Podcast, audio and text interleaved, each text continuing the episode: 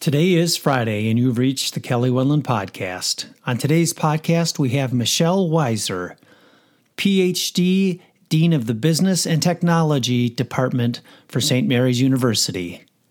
Coming up next. 420 parts per billion.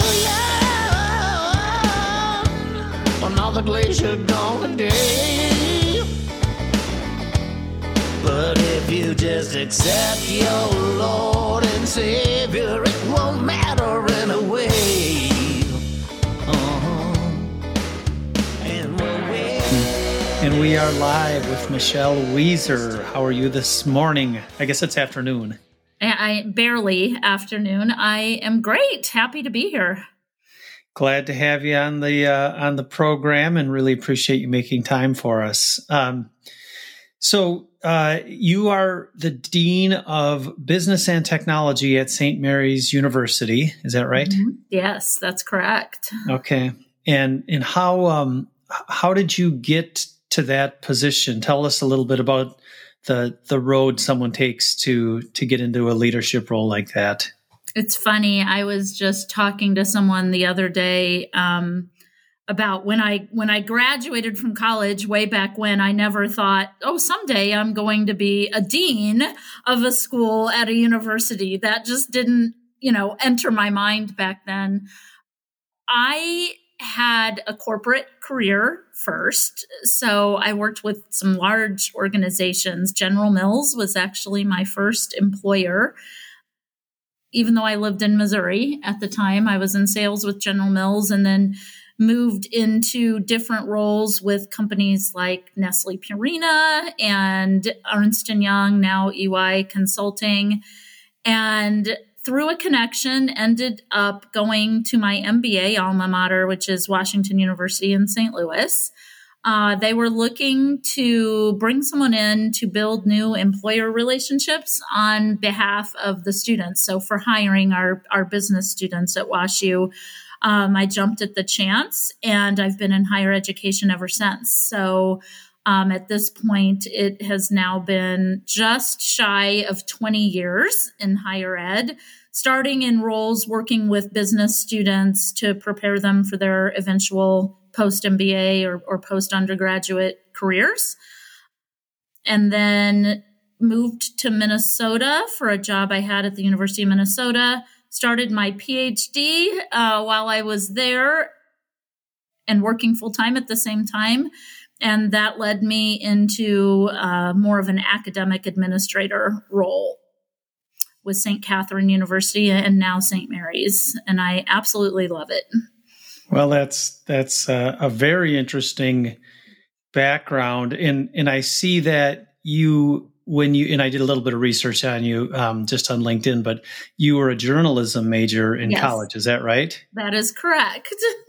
There's not many jour you know that's a that's a profession that not a lot of people are following. My daughter is a a really good writer and inquisitive and wants to make an impact in the world and I I've always told her you should switch over to journalism and we need a lot of good journalists out there. So but you Oh, you decided not to go into journalism? Well, it's interesting. I went into journalism. You'll laugh, and this will date me a little bit, but I wanted to be Katie Couric on the Today Show. And I was naive enough to think I could go to journalism school and graduate, and that would be my job. so as I went through the process, I went to the University of Missouri. The journalism school is at the time and still is the top or one of the top in the country. It's an amazing place. And as I went through my education, I loved it. I loved broadcast journalism. I liked written journalism. I liked advertising, which was in the School of Journalism at the time. And I kind of veered more toward that path as time went on and, and ended up interviewing on campus for a job with General Mills and, and got sucked right into that more corporate path from the very beginning. So I credit my journalism roots though with so much. I mean, being a communicator, written, you know, presenting, talking to people like you, like it just gives you such a strong foundation. Yeah, a little critical thinking and you know skepticism when you Yeah. get answers from people. Yeah. all that, right? Absolutely. And so now you're a dean, and in within your work as a dean, tell me a little bit about related to business and technology. Do you, is there an emphasis? Do you have an emphasis on one or the other of those two, or does the school have more of an emphasis, or how do you how do you Mhm. view that? It's i think it's really neat. One of the things i love about my job is that i am a dean over business and technology. You can't have one without the other as you know. And so i really enjoy that it adds dimension and, and makes my job more multifaceted. Right now i would say if you just looked at numbers of students and numbers of programs we have more on the business side However, if you look at where opportunity lies, it's on the technology side.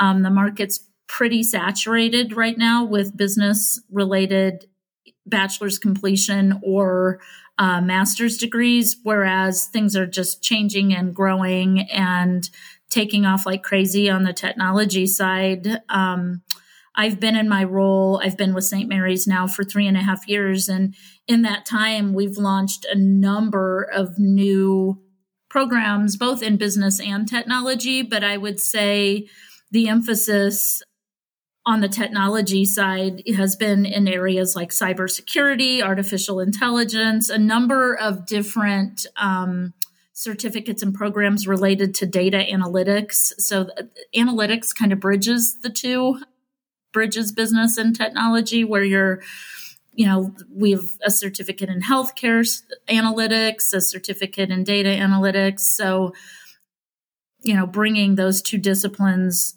more together. I, w- I would say too that as a dean you know, higher education historically has not been the most nimble in terms of, you know, anticipating anticipating and reacting to what the market is doing and what employers need.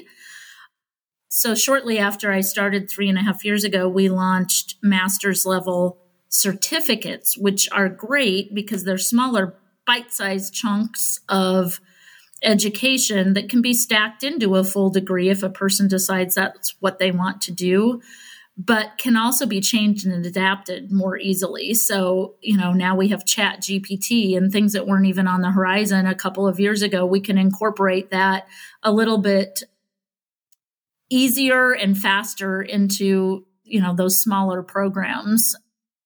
So that's been great And t- tell me more about the the smaller programs. They, so, do you have to have an undergraduate degree first, and then you go on to the smaller programs? Is that how that works? Yeah, the, and by smaller, I mean shorter, faster, 12 credits instead of 30 or more for a master's, a full master's program.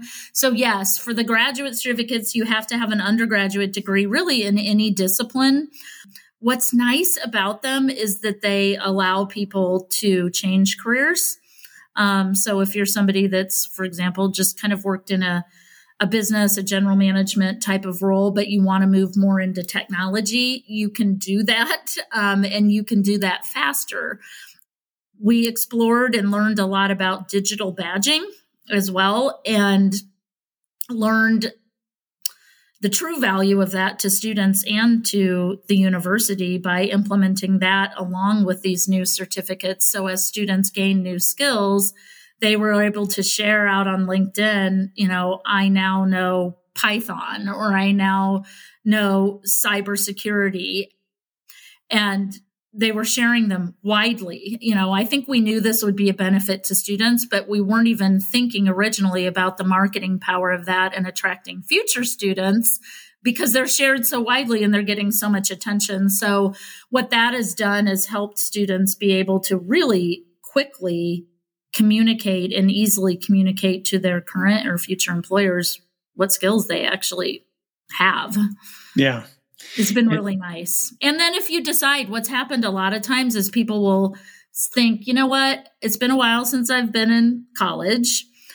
I want to get a certificate. I don't think I want to commit to a full MBA or a full master's degree of some sort, but I can stomach four classes and earn a certificate. And then they go back and they learn how to be a student again and they realize they can, in fact, juggle it all and they stay on for a full master's, Yeah. which is great. And I I wonder, you know, about the the the kids like me who who weren't sure they would be able to get through you know a technology or didn't want to put the time and effort when they're that you know 18 through 22 or through yeah. 23 or whatever it was for me but you know does because for me there's a lot of you know uh, i look at the market and i say well we need more people and we need to start getting less representative less represented groups of people into technology yes. and, and, this kind of goes to your shine and rise mm-hmm. pro- program i'm not sure what you call it but tell me a little bit about shine and rise and what what that the goal of that is yeah so it came together shine and rise is a kind of a personal initiative uh, i keep calling it a passion project it was born initially a couple years ago during covid when for whatever reason I had a couple of friends who were going through job changes or considering job changes and I helped them naturally because that's my background, that's my passion. You know, we talked through everything from how do I figure out what I want to do to negotiating a job offer. And what I realized throughout the process is that even my brilliant, smart, accomplished friends often didn't understand the basics of how to work through those different pieces. And then, you know, on a larger scale, even how do I prepare myself for that? And I woke up one morning and thought, shine and rise. I don't know where it came to me out of nowhere. It just hit me. And I got to thinking, okay, shine is all about figuring out how do I become my best self? Do I invest in education, for example, what we were just talking about? Do I need a new certificate to help make a transition, whatever that looks like for me? Do I need to build a stronger resume? You know, do I need to polish up my communication skills? Do I need to develop a personal brand to learn more about how I present that brand out into the world? All of those different things I kind of consider part of shine.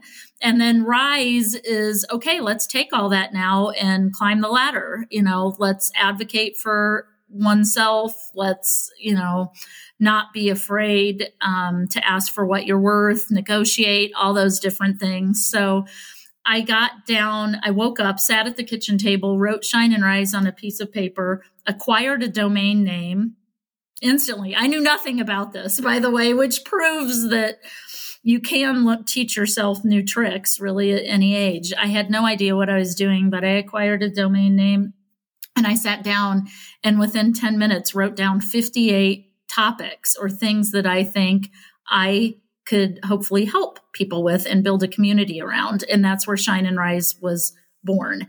And it literally just came out. It's not perfect it's a website designed to hopefully build into some online courses, some community building, definitely a blog, you know, some lessons learned, all of that.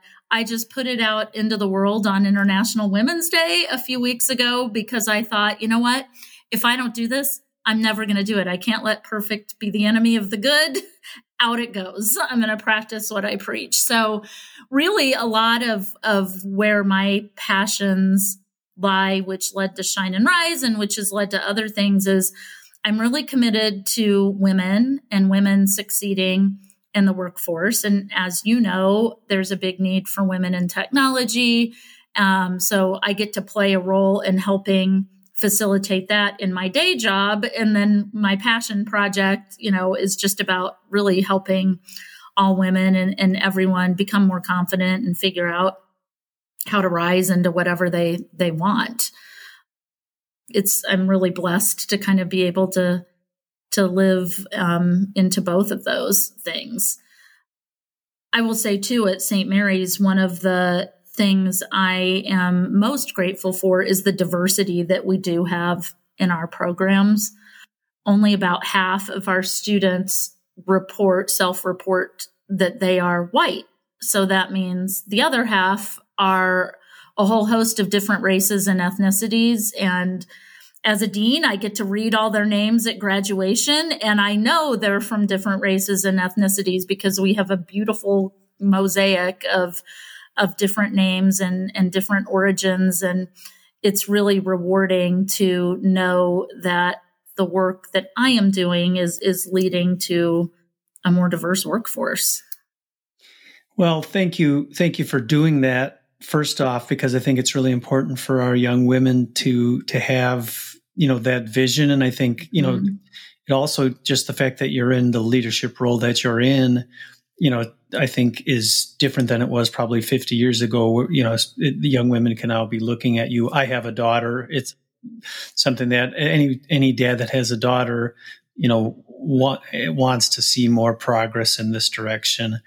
We realize how important it is to get um, young women into the workforce and underrepresented uh, groups Absolutely. of color that that haven't been traditionally in engineering and math technology. We we just have to do a better job and all work together to to create the right um, mechanisms and encouragements and whatever else we have to do to get people those people involved. So yes, thanks so much, uh, Michelle, for your time.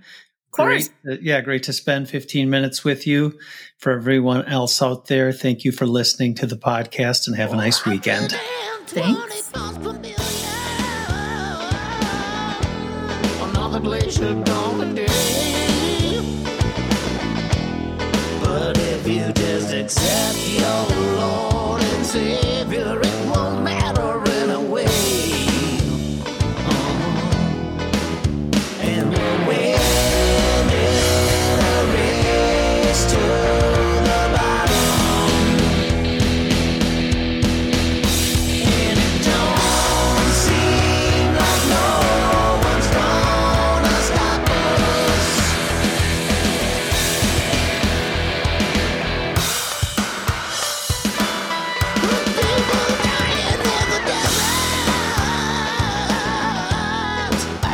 shoes yesterday.